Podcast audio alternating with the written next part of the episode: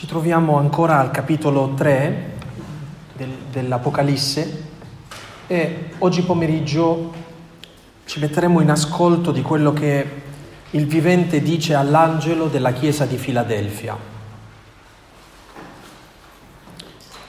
All'angelo della chiesa di Filadelfia scrivi, così parla il santo, il verace, colui che ha la chiave di Davide quando egli apre nessuno chiude e quando chiude nessuno apre.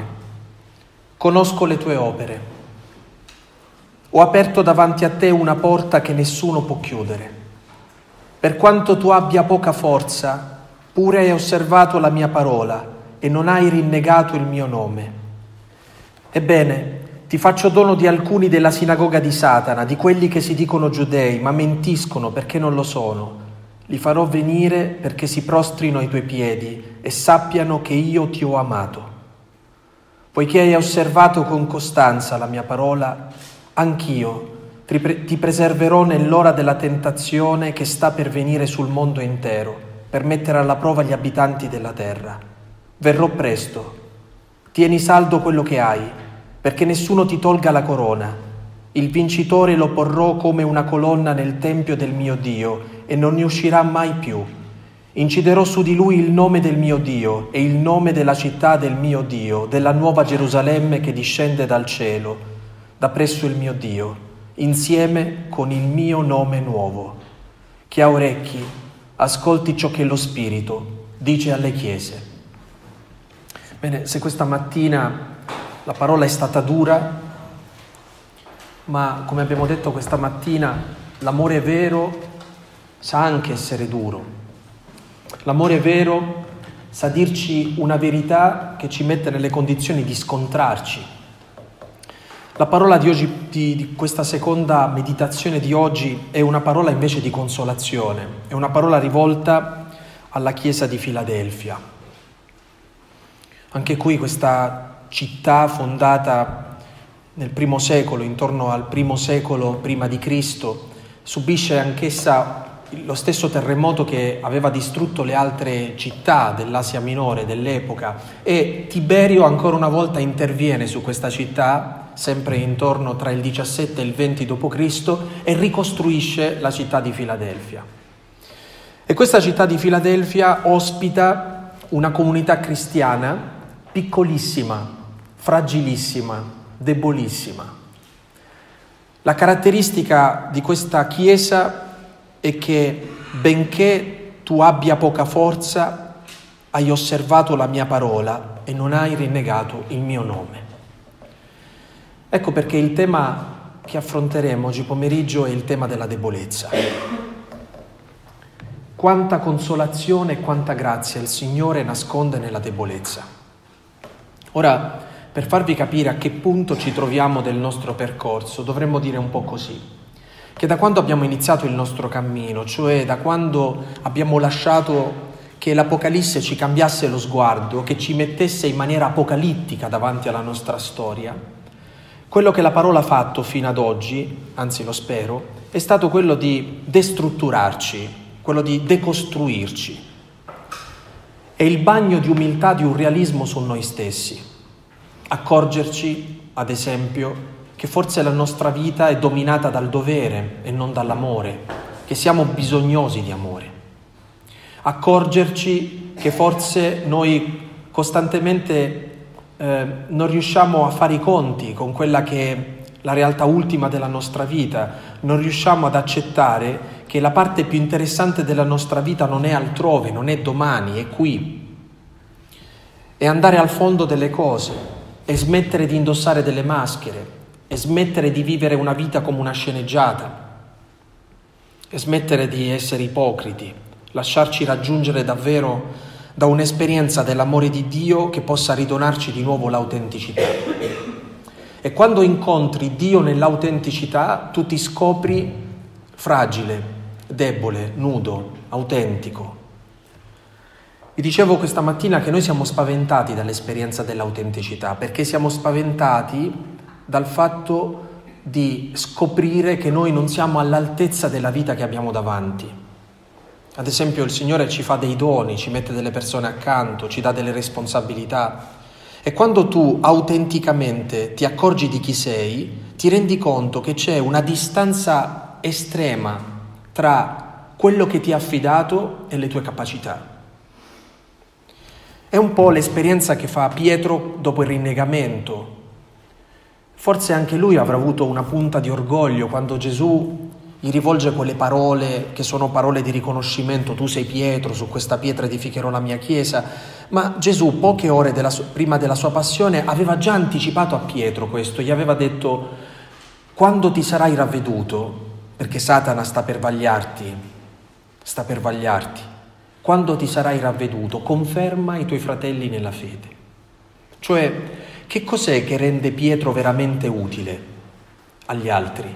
Che cos'è che abilita Pietro a poter dire una parola credibile a tutti gli altri? Non semplicemente il mandato che riceve da Gesù, non teoricamente una forma giuridica di cui lui è investito.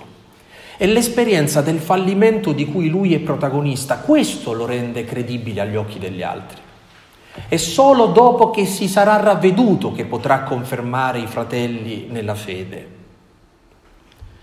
Perché Pietro deve far pace innanzitutto col fatto che lui è un peccatore pentito. Non è stato scelto in quanto più bravo degli altri, è stato scelto a partire proprio da un'esperienza di debolezza di cui lui sarà il protagonista, più di tutti gli altri.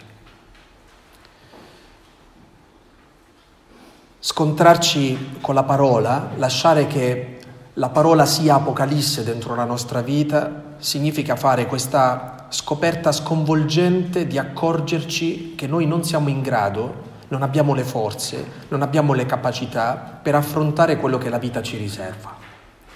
E toccare la nostra debolezza strutturale. Avete mai fatto questa esperienza di avere un desiderio infinito nel cuore e poi di accorgervi che nella pratica noi siamo molto finiti? Uso un termine che forse vi rende meglio l'idea. Nella pratica noi siamo molto esauriti, cioè abbiamo finito le forze, finiamo le forze. Quando una persona è esaurita significa che non ha più le capacità e gli strumenti per poter affrontare la realtà che ha davanti.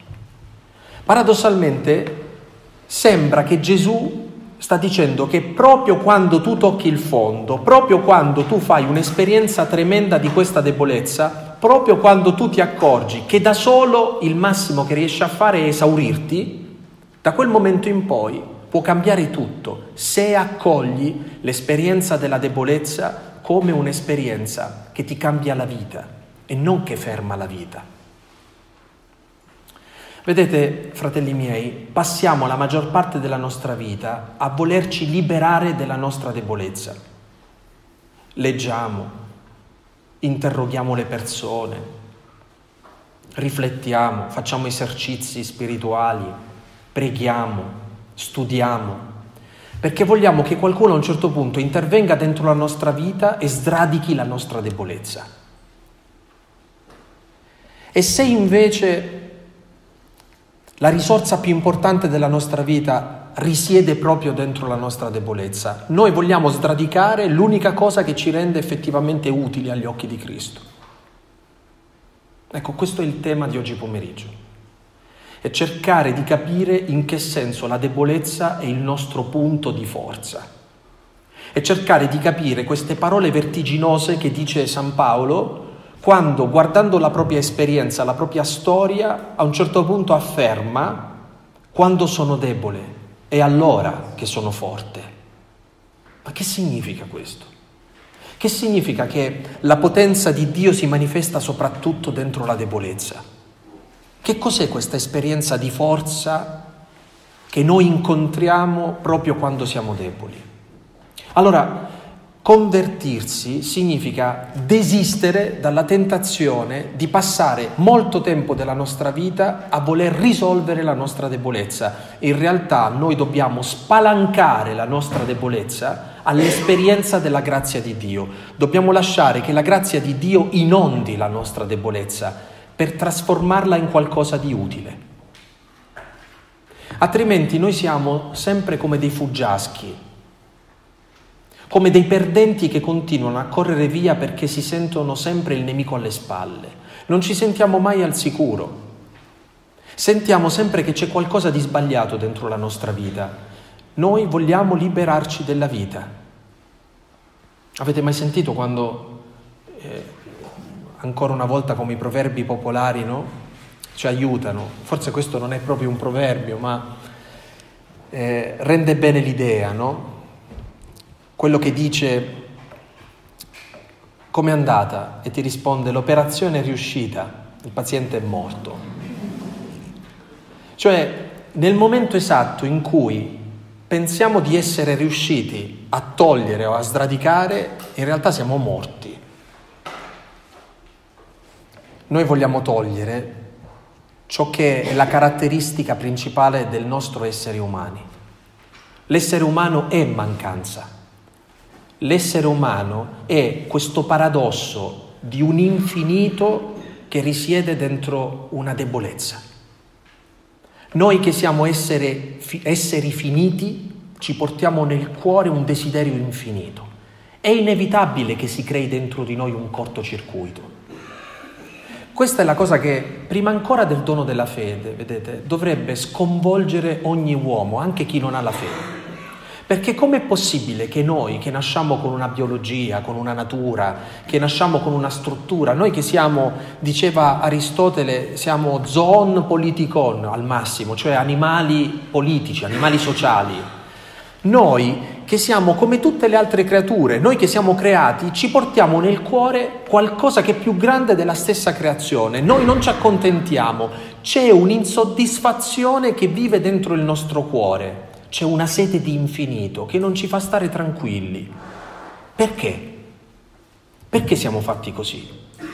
Siamo una sorta di aporia, di un errore. Perché non ci accontentiamo? Un albero si accontenta di essere un albero, un gatto si accontenta di essere un gatto. Perché noi non ci accontentiamo di essere ciò che siamo? C'è qualcosa che ci invita sempre a superarci, a desiderare di più di quanto noi siamo capaci. Perché siamo stati fatti così? Allora, incontrare Cristo significa incontrare qualcuno che getta luce su questo paradosso, su questo scontro di infinito che abita il nostro cuore finito, su questo desiderio immenso di cui siamo fatti che si scontra invece con le nostre capacità che sono sempre molto limitate. Fare l'esperienza dell'autenticità, fare questo bagno di umiltà che spero la meditazione di questa mattina e la parola di questa mattina soprattutto ci è stato di aiuto, significa arrivare fino al punto di capire che noi siamo strutturalmente debolezza. Però quando la nostra debolezza è una debolezza sana, quando la nostra debolezza smette di essere una malattia, quando la nostra debolezza smette di essere una maledizione, quando si comprende che i deboli sono quelli che hanno capito che non devono fidarsi delle proprie forze e proprio per questo confidano completamente nel Signore. Sapete come chiama la Sacra Scrittura le persone che vivono così? Li chiama i poveri di Yahweh. È la definizione più radicale di che cos'è l'umiltà.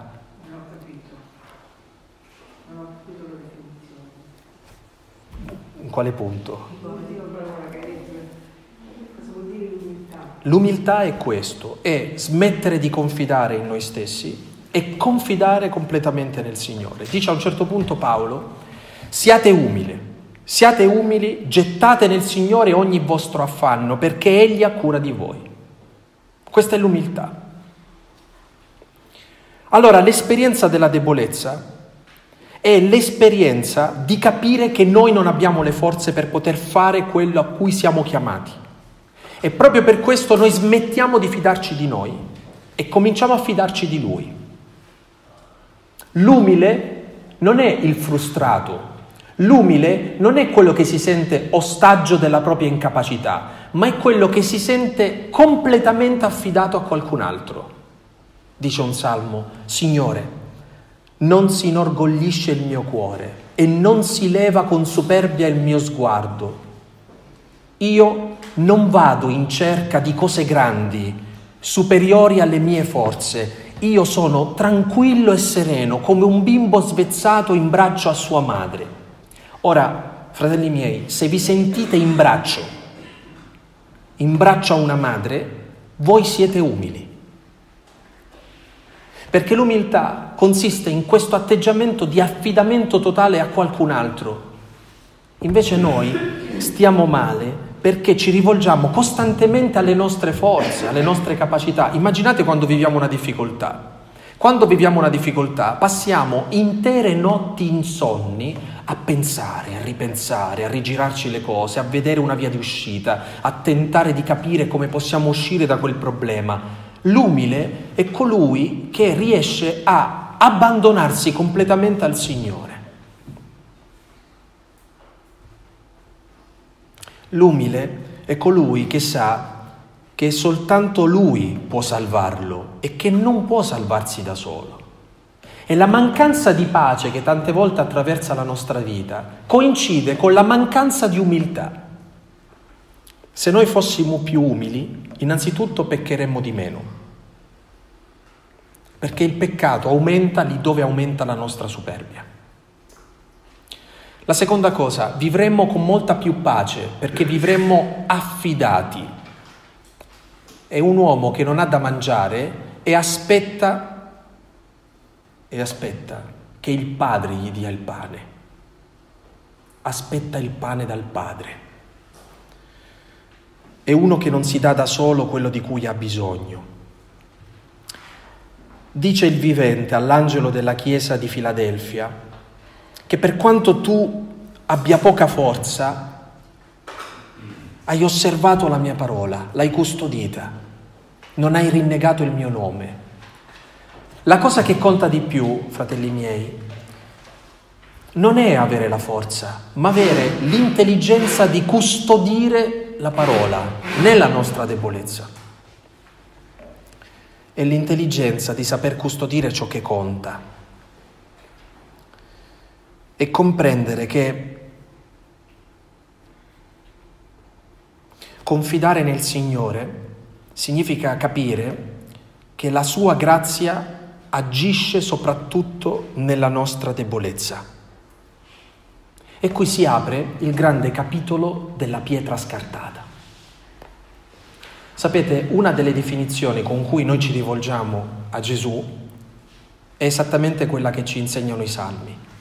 La pietra scartata dai costruttori è divenuta testata d'angolo. Ecco l'opera del Signore, una meraviglia ai nostri occhi.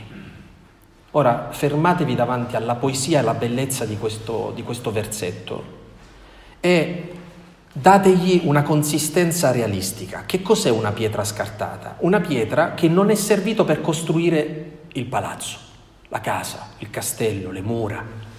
È una pietra buttata via, Paradossalmente, dice questo salmo, che il Signore raccoglie una pietra buttata via, una pietra scartata, e trasforma questa pietra sca- scartata in testata d'angolo. Che cos'è la testata d'angolo? È il punto su cui poggia in maniera più decisiva tutta la costruzione. La testata d'angolo, la chiave di volta, il punto più importante. Se questa cosa la portiamo dentro la nostra vita, dovremmo dire che la nostra vita è fatta di pietre scartate. Queste pietre scartate, questo scarto della vita, noi lo chiamiamo debolezza.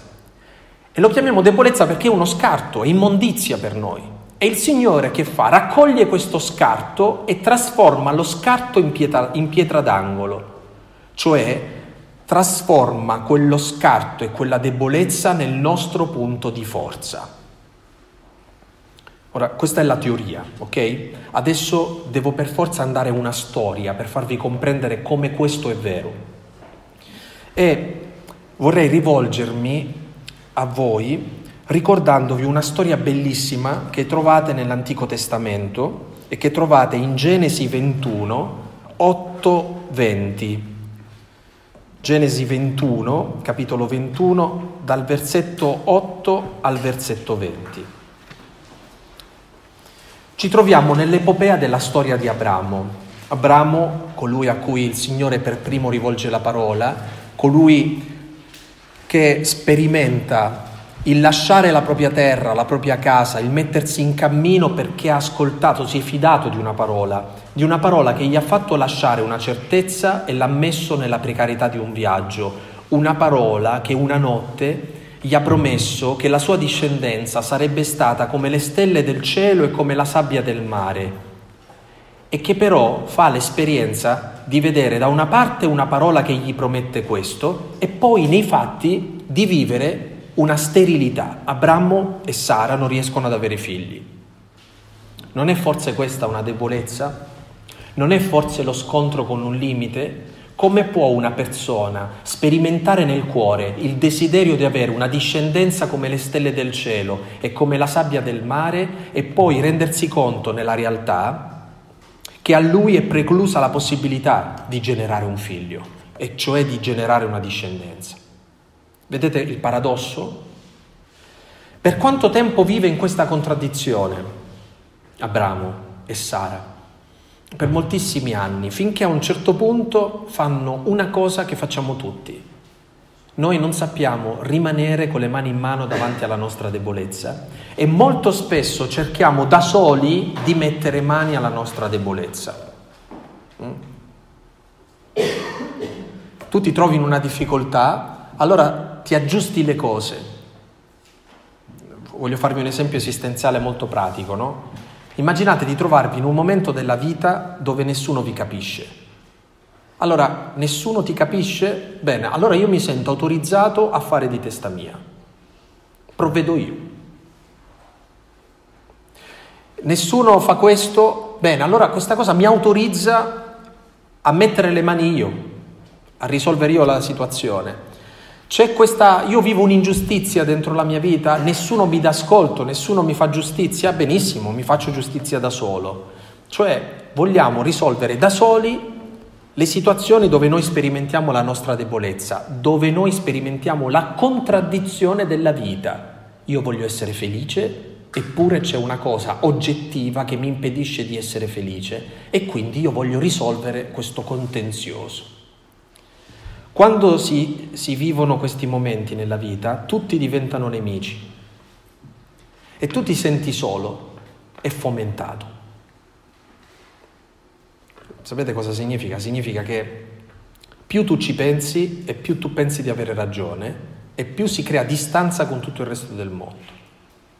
E questa cosa ti autorizza a fare come tu pensi che sia la cosa giusta di fare. Anche Abramo e Sara si trovano in una situazione simile. A un certo punto gli viene un'idea geniale. Dice, siccome io non riesco ad avere figli, dice Sara, eh, giaci con la mia serva Agar e cerca di avere un figlio con lei. Poi lei partorirà sulle mie gambe nella, diciamo così, nella tradizione del popolo di Israele ebraico, fare questo gesto significava dire che il bambino era come adottato da Sara, capite? Quindi era nato dalla serva, ma era un figlio adottivo che in qualche maniera, in maniera molto umana, diciamo così, aveva risolto la questione della discendenza. Anzi, forse si saranno convinti a un certo punto, ma quanto siamo stati stupidi a non pensarci prima. In fin dei conti potevamo risolvere questo problema molto tempo prima. E dopo che fanno questa storia qui, ehm, Dio visita Abramo alle querce di Mamre e promette ad Abramo che un anno dopo avrebbero avuto un figlio, un figlio loro. Sara ride, in realtà nega, dice no, non è vero che ho sorriso, in realtà è vero, anche perché il Signore che è presente lì in quei tre angeli non lo puoi prendere in giro. Bene, io tornerò, dice, tra un anno partorirai un figlio. Non ci credevano nemmeno loro, troppo anziani. Invece succede questo e nasce Isacco. Attenti però, perché nel frattempo c'è anche Ismaele, che il figlio nato da tutto stimpaccio loro che avevano aggiustato, dovevano aggiustare loro la loro contraddizione. Eh? E succede una cosa bruttissima, che dopo che nasce Isacco, Ismaele non serve più. Che facciamo di Ismaele? Lo buttiamo. Fanno una cosa proprio così, eh? È una cosa tremenda, bruttissima. Durante la festa dello svezzamento di Isacco, gli viene una botta di gelosia a Sara che dice butta via dal campamento Agar con il bambino, non mi piace che cresca insieme a mio figlio. È tremenda questa cosa. E Abramo si sente lacerato, non vuole fare questa cosa orribile di abbandonare un bambino e sua madre nel deserto, significava condannarli a morte, no? E sembra che Dio in qualche maniera assecondi questa ingiustizia. Sentite un po'. Il bambino crebbe e fu svezzato e Abramo fece un grande banchetto quando Isacco fu svezzato. Ma Sara vide che il figlio di Agar, l'egiziana, quello che essa aveva partorito ad Abramo, scherzava con il figlio Isacco. Disse allora ad Abramo, scaccia questa schiava e suo figlio, perché il figlio di questa schiava non deve essere erede con mio figlio Isacco. Mamma mia, questi sono i santi, eh? La cosa dispiacque molto ad Abramo per riguardo a suo figlio, ma Dio disse ad Abramo, non ti dispiaccia questo per il fanciullo e la tua schiava. Ascolta la parola di Sara, in quanto ti dice, ascolta la sua voce, perché attraverso Isacco da te prenderà nome una stirpe. Ma io farò attraverso ma io farò diventare una grande nazione anche il figlio della schiava, perché tua prole. Allora, Dio sta dicendo, la mia promessa si realizza con Isacco, cioè con il figlio in cui voi non avete messo le mani, ma ho agito io con la mia potenza. Ma siccome anche quello è tuo figlio, non ti preoccupare, anche di lui farò una grande nazione. Abramo si alzò di buon mattino, prese il pane e un otre d'acqua, quindi immaginate che gli dà un pezzo di pane e una borraccia d'acqua, e li diede ad Agar, caricandoli sulle sue spalle, le consegnò il fanciullo e la mandò via nel deserto. Eh, abbandonare un cane sull'autostrada è meno duro di quello che fa Abramo in questo, in questo brano. Essa se ne andò e si smarrì per il deserto di Bersabea. Tutta l'acqua dell'otre era venuta a mancare. Allora essa depose il fanciullo sotto un cespuglio e andò a sedersi di fronte, alla distanza di un tiro d'arco, perché diceva, non voglio vedere morire il fanciullo. La scena è drammatica, eh? Questa madre ha finito tutto, non ha più da bere, da mangiare, sa che stanno per morire, lascia il bambino sotto un cespuglio al fresco e si allontana un tiro d'arco. Abbandona il bambino perché non vuole vederlo morire. Quindi immaginate un po' Ismaele, la ferita di essere abbandonato dal padre. Nel momento in cui sta per sperimentare la morte, la ferita di essere abbandonato dalla madre. Qua c'è psicoterapeuti potrebbero lavorarci per anni, eh? Quando gli si fu seduta di fronte, ella alzò la voce e pianse. Ma Dio udì la voce del fanciullo e un angelo di Dio chiamò Agar dal cielo e le disse, Che hai Agar? Non temere, perché Dio ha udito la voce del fanciullo là dove si trova.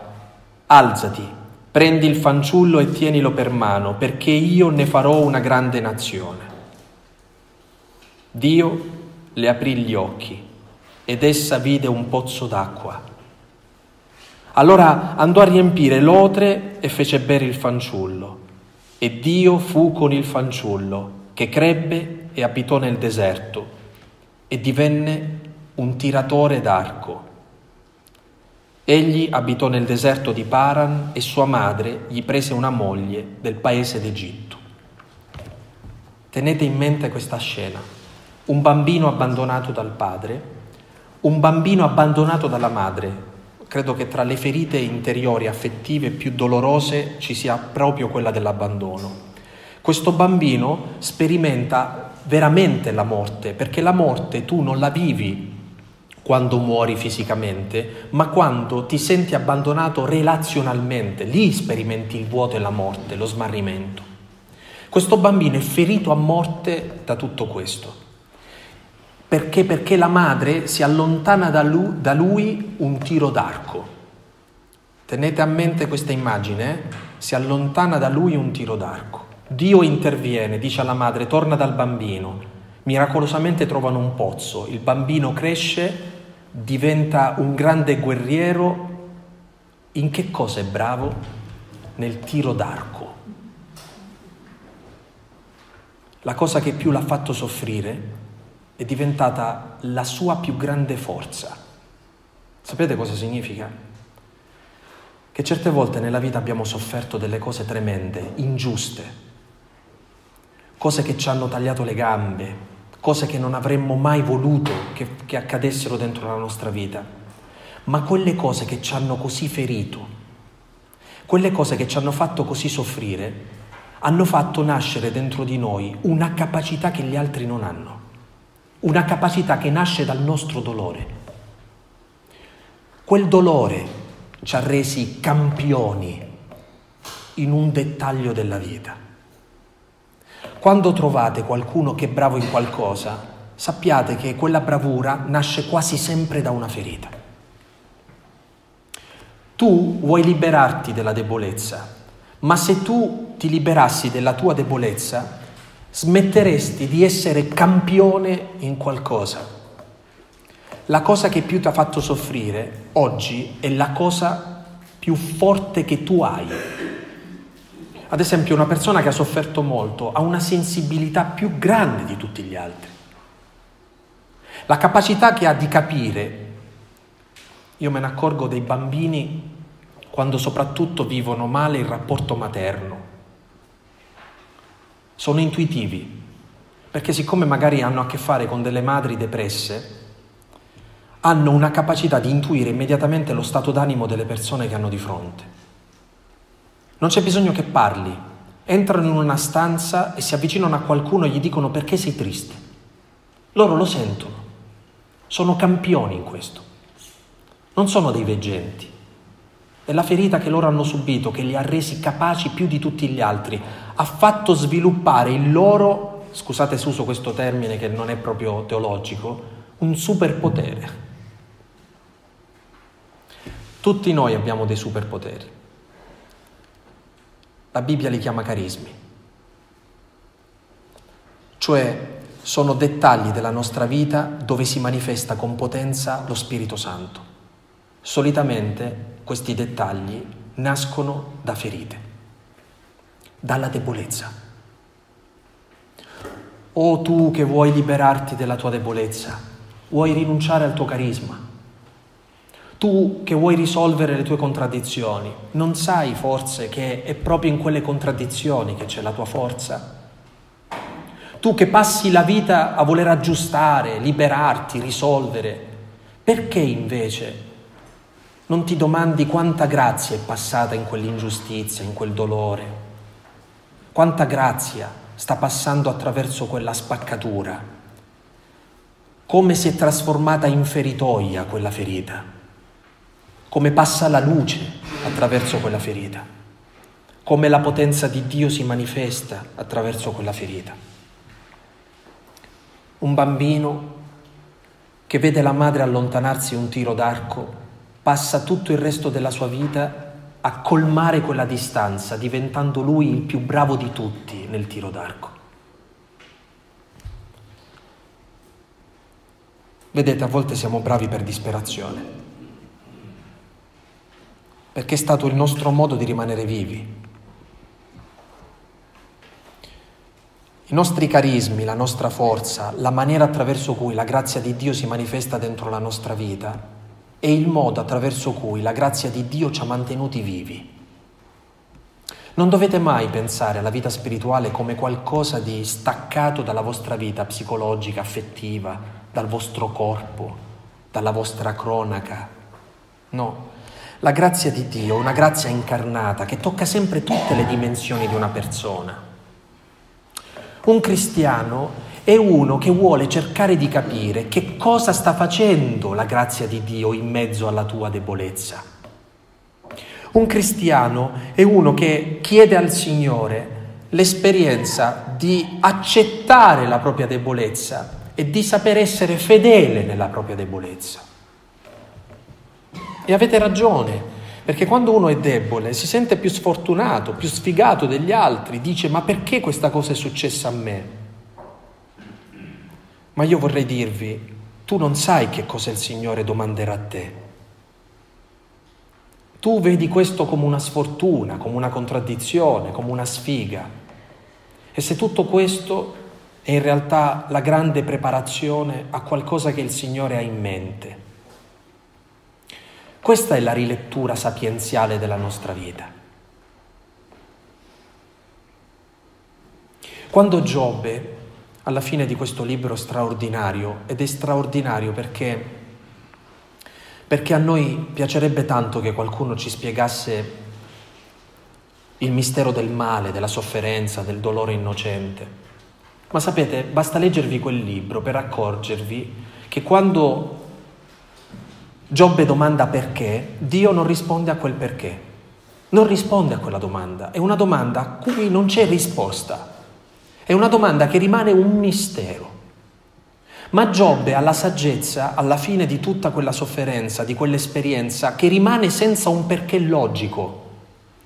Anche io vorrei dirvi perché è successo questo o perché non è successo questo, ma mi comporterei come gli amici di Giobbe, cioè vorrei fare la filosofia sulla sofferenza degli altri.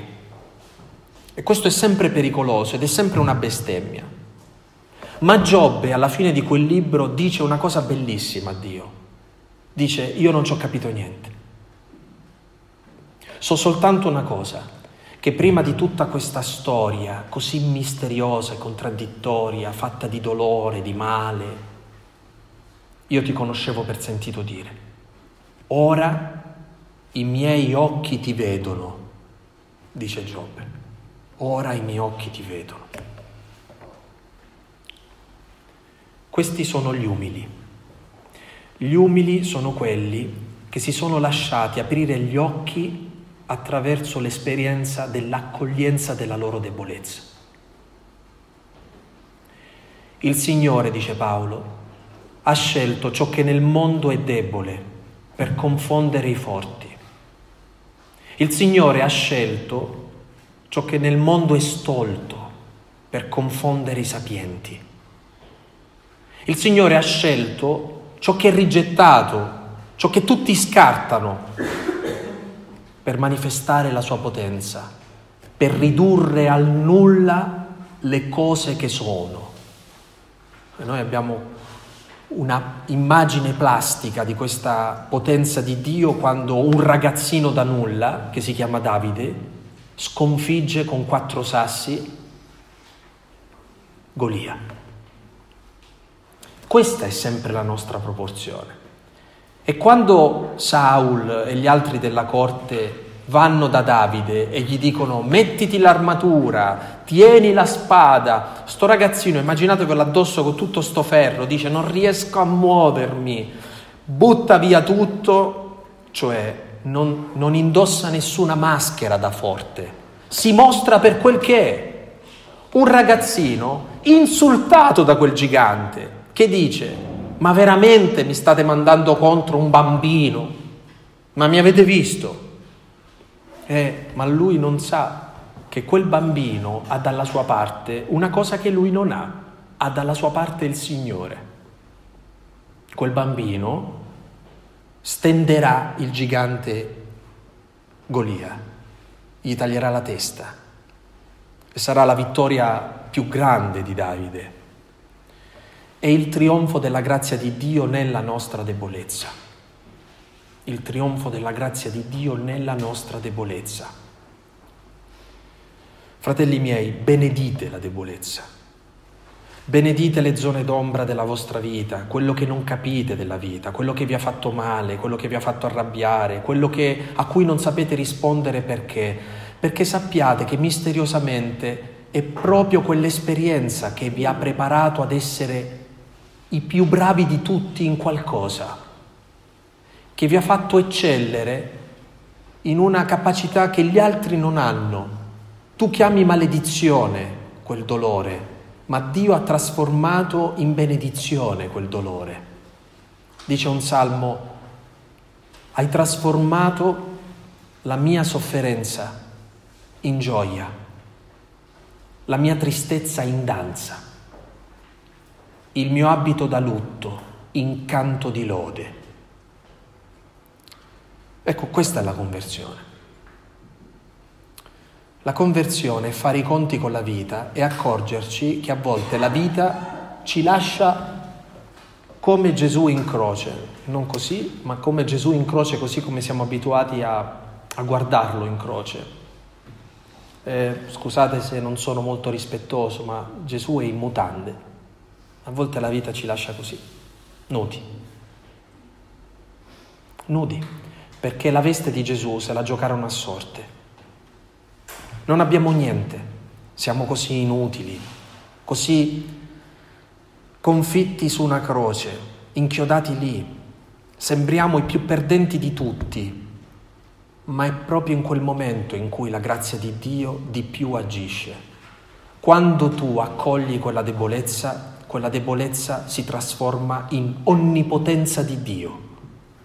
Onnipotenza di Dio. Cioè Dio può tutto a chi gli spalanca così la propria debolezza. Dio può tutto. Ecco perché Maria dice, hai guardato all'umiltà della tua serva. Non dice che ha guardato a quanto era bella, a come diceva bene le preghiere. Non diceva che aveva guardato una donna che magari poteva attirare l'attenzione per tante altre cose, no, ha guardato all'umiltà della sua serva. Dio guarda sempre la nostra umiltà. Paradossalmente però ricordatevi che molto spesso noi siamo umili soprattutto quando la vita ci umilia. Dio guarda la nostra umiltà, guarda i momenti in cui di più la vita ci umilia. Ma come promesso, per non lasciarvi con il testo dell'Apocalisse basta, né con questa storia che mi serviva come il grande esempio, che è la storia di Ismaele, vorrei lasciarvi una pagina del Vangelo alla vostra preghiera personale, che trovate nel Vangelo di Matteo al capitolo 25, versetti 1-13. Matteo 25, 1-13. Il regno dei cieli è simile a dieci vergini che prese le loro lampade e uscirono incontro allo sposo. Cinque di esse erano stolte e cinque sagge. Le stolte presero le lampade, ma non presero con sé olio. Le sagge invece, insieme alle lampade, presero anche dell'olio in piccoli vasi. Poiché lo sposo tardava, si assopirono tutte e dormirono. A mezzanotte si levò un grido. Ecco lo sposo, andategli incontro. Allora tutte quelle vergini si destarono e prepararono le loro lampade e le stolte dissero alle sagge, dateci del vostro olio perché le nostre lampade si spengono. Ma le sagge risposero, no, che non abbia a mancare per noi e per voi. Andate piuttosto dai venditori e compratevene. Ora, mentre quelle andavano per comprare l'olio, arrivò lo sposo e le vergini che erano pronte arrivarono entrarono con lui alle nozze e la porta fu chiusa. Più tardi arrivarono anche le altre vergini e incominciarono a dire, Signore, Signore, aprici.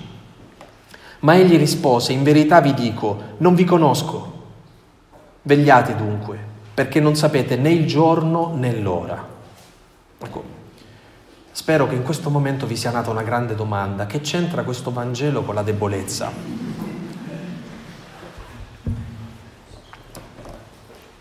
La debolezza non riguarda soltanto quelli che sono stolti, la debolezza riguarda anche quelli che sono saggi. Perché forse vi è sfuggito un grande dettaglio in questa storia, che sia le sagge che le stolte a un certo punto si addormentano. Tu non sei saggio perché riesci a rimanere sveglio eroicamente mentre tutti dormono. Tu sei come tutti gli altri. Tu sei come tutti gli altri, ti stanchi come tutti gli altri. Ti può venire una depressione come viene a tutti gli altri la depressione. Ti puoi esaurire come si esauriscono gli altri. Ti può venire una malattia come viene agli altri. Tu non sei migliore degli altri.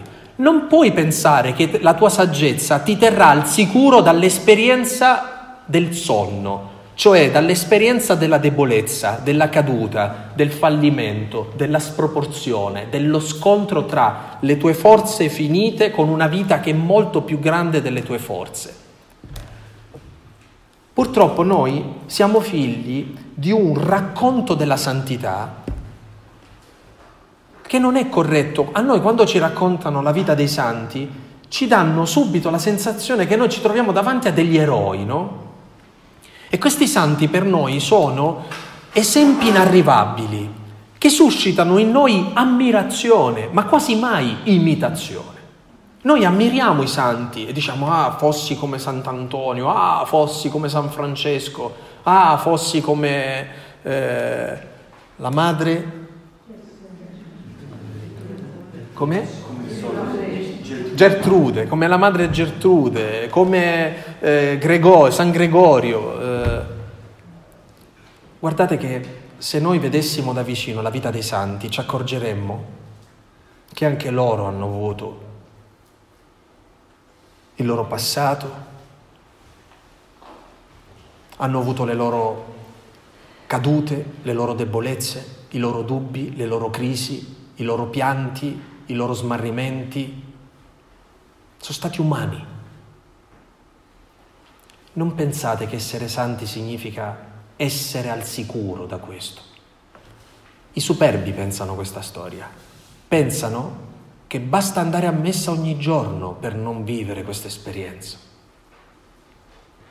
Che basta confessarsi ogni primo venerdì del mese ed è sicuro che a me la tristezza e l'angoscia non busserà mai alla porta che basta fare quella novena per sentirsi protetti da questo o da quest'altra cosa.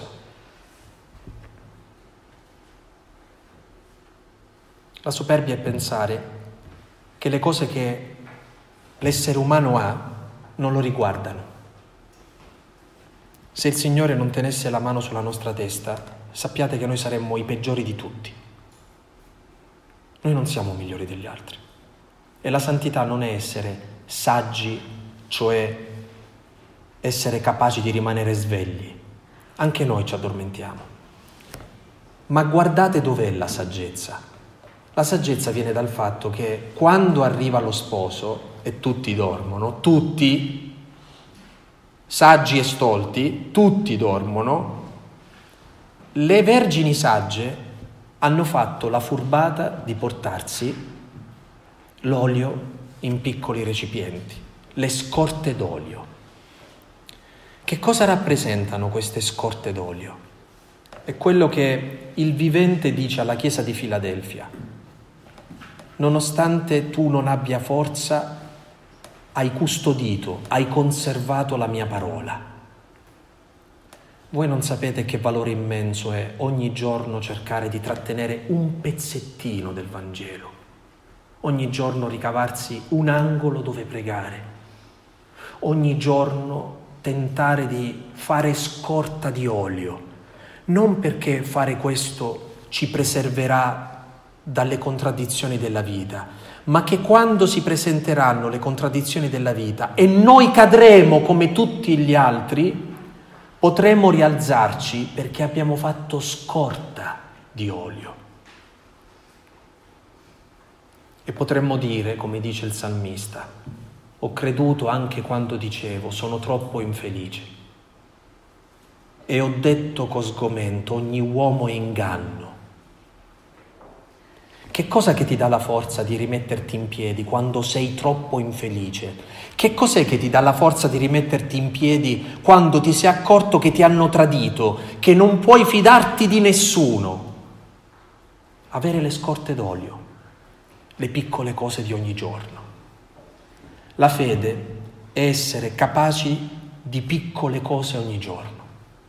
e capire che la nostra vita spirituale è fare scorta di olio e che la nostra vita spirituale non è l'antidoto contro il sonno e che quando questo sonno si presenta, se noi avremo l'opportunità di rimetterci in piedi è perché abbiamo cercato con tutto noi stessi di rimanere fedeli a piccole cose di ogni giorno. È l'eroismo della ferialità. Questa è la saggezza delle vergini sagge.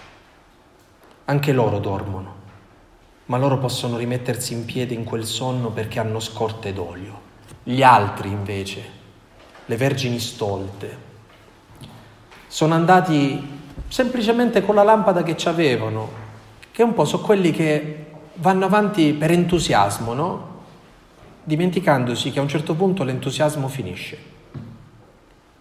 Che ne sarà della tua fede quando ti passerà l'entusiasmo? Che ne sarà del tuo matrimonio quando finirà l'entusiasmo? Che ne sarà della tua vocazione quando finirà l'entusiasmo? Che ne sarà della tua preghiera quando finirà l'entusiasmo? Che ne sarà di te quando finirà l'idilio dell'esperienza che hai fatto all'interno della Chiesa?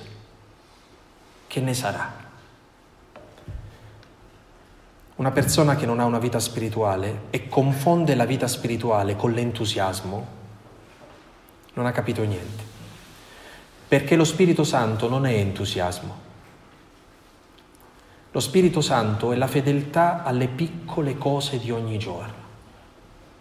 In questo senso tutti noi abbiamo bisogno di una regola nella vita, di avere una fedeltà attorno a cui costruire la nostra vita. Dire a noi stessi, e qui, questa è una domanda che lascio alla vostra preghiera, che cos'è che mi fa bene? Che cos'è che mi fa bene? Quando avete capito che ci sono delle, dei dettagli nella vita di fede che vi fanno bene, rimanete fedeli a quelle cose perché saranno la vostra scorta di olio quando vi addormenterete, quando finiranno le forze, quando non ci sarà più nessun entusiasmo. Se tu non hai imparato questa fedeltà, quando arriverà lo sposo ti troverai fuori dalla porta. Signore, Signore, aprici. In verità vi dico, non vi conosco. Mamma mia, altro che abbandono, eh? Non vi conosco. Beh, credo che abbiamo cercato di declinare in tutti i modi questo grande tema della debolezza. Ci stiamo avviando alla fine dell'ascolto delle lettere alle chiese. Ancora faremo un piccolissimo passo in queste lettere e poi ci immergeremo nelle catastrofiche e meravigliose visioni dell'Apocalisse, tentando di capire che cosa queste, queste grandi visioni, questi, questi, colori accesi possono dire alla nostra vita spirituale, come, possono, come può questa parola essere Apocalisse dentro la nostra vita spirituale.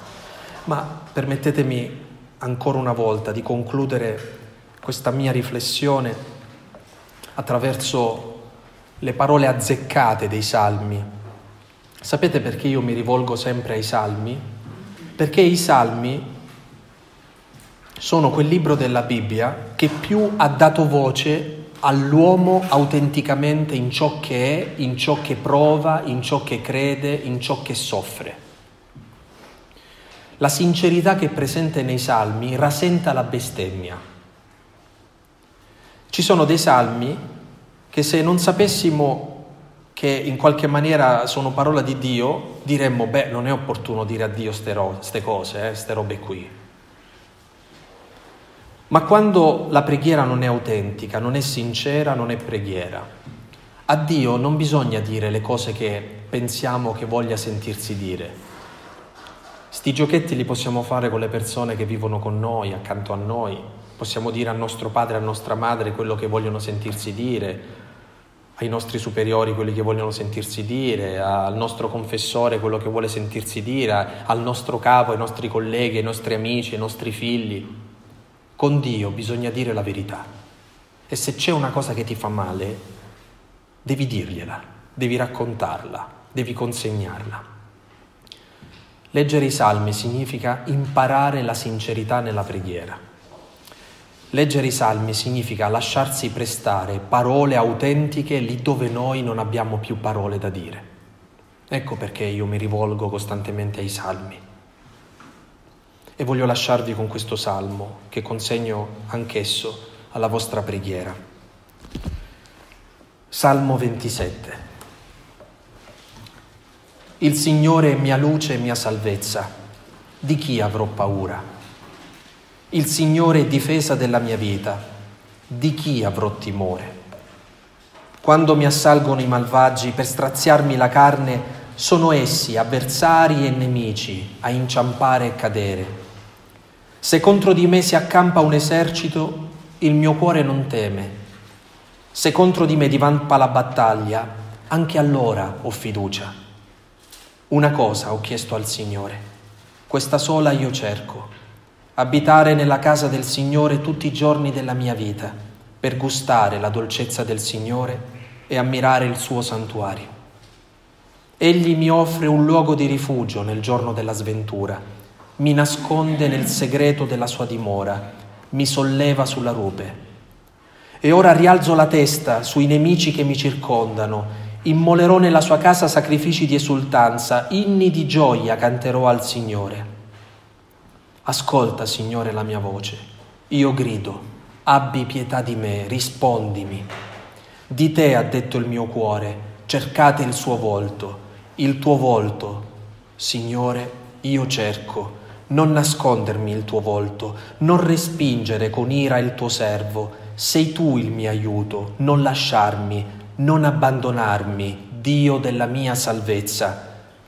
Mio padre e mia madre mi hanno abbandonato, ma il Signore mi ha raccolto. Mostrami, Signore, la tua via, guidami sul retto cammino a causa dei miei nemici. Non espormi alla brama dei miei avversari.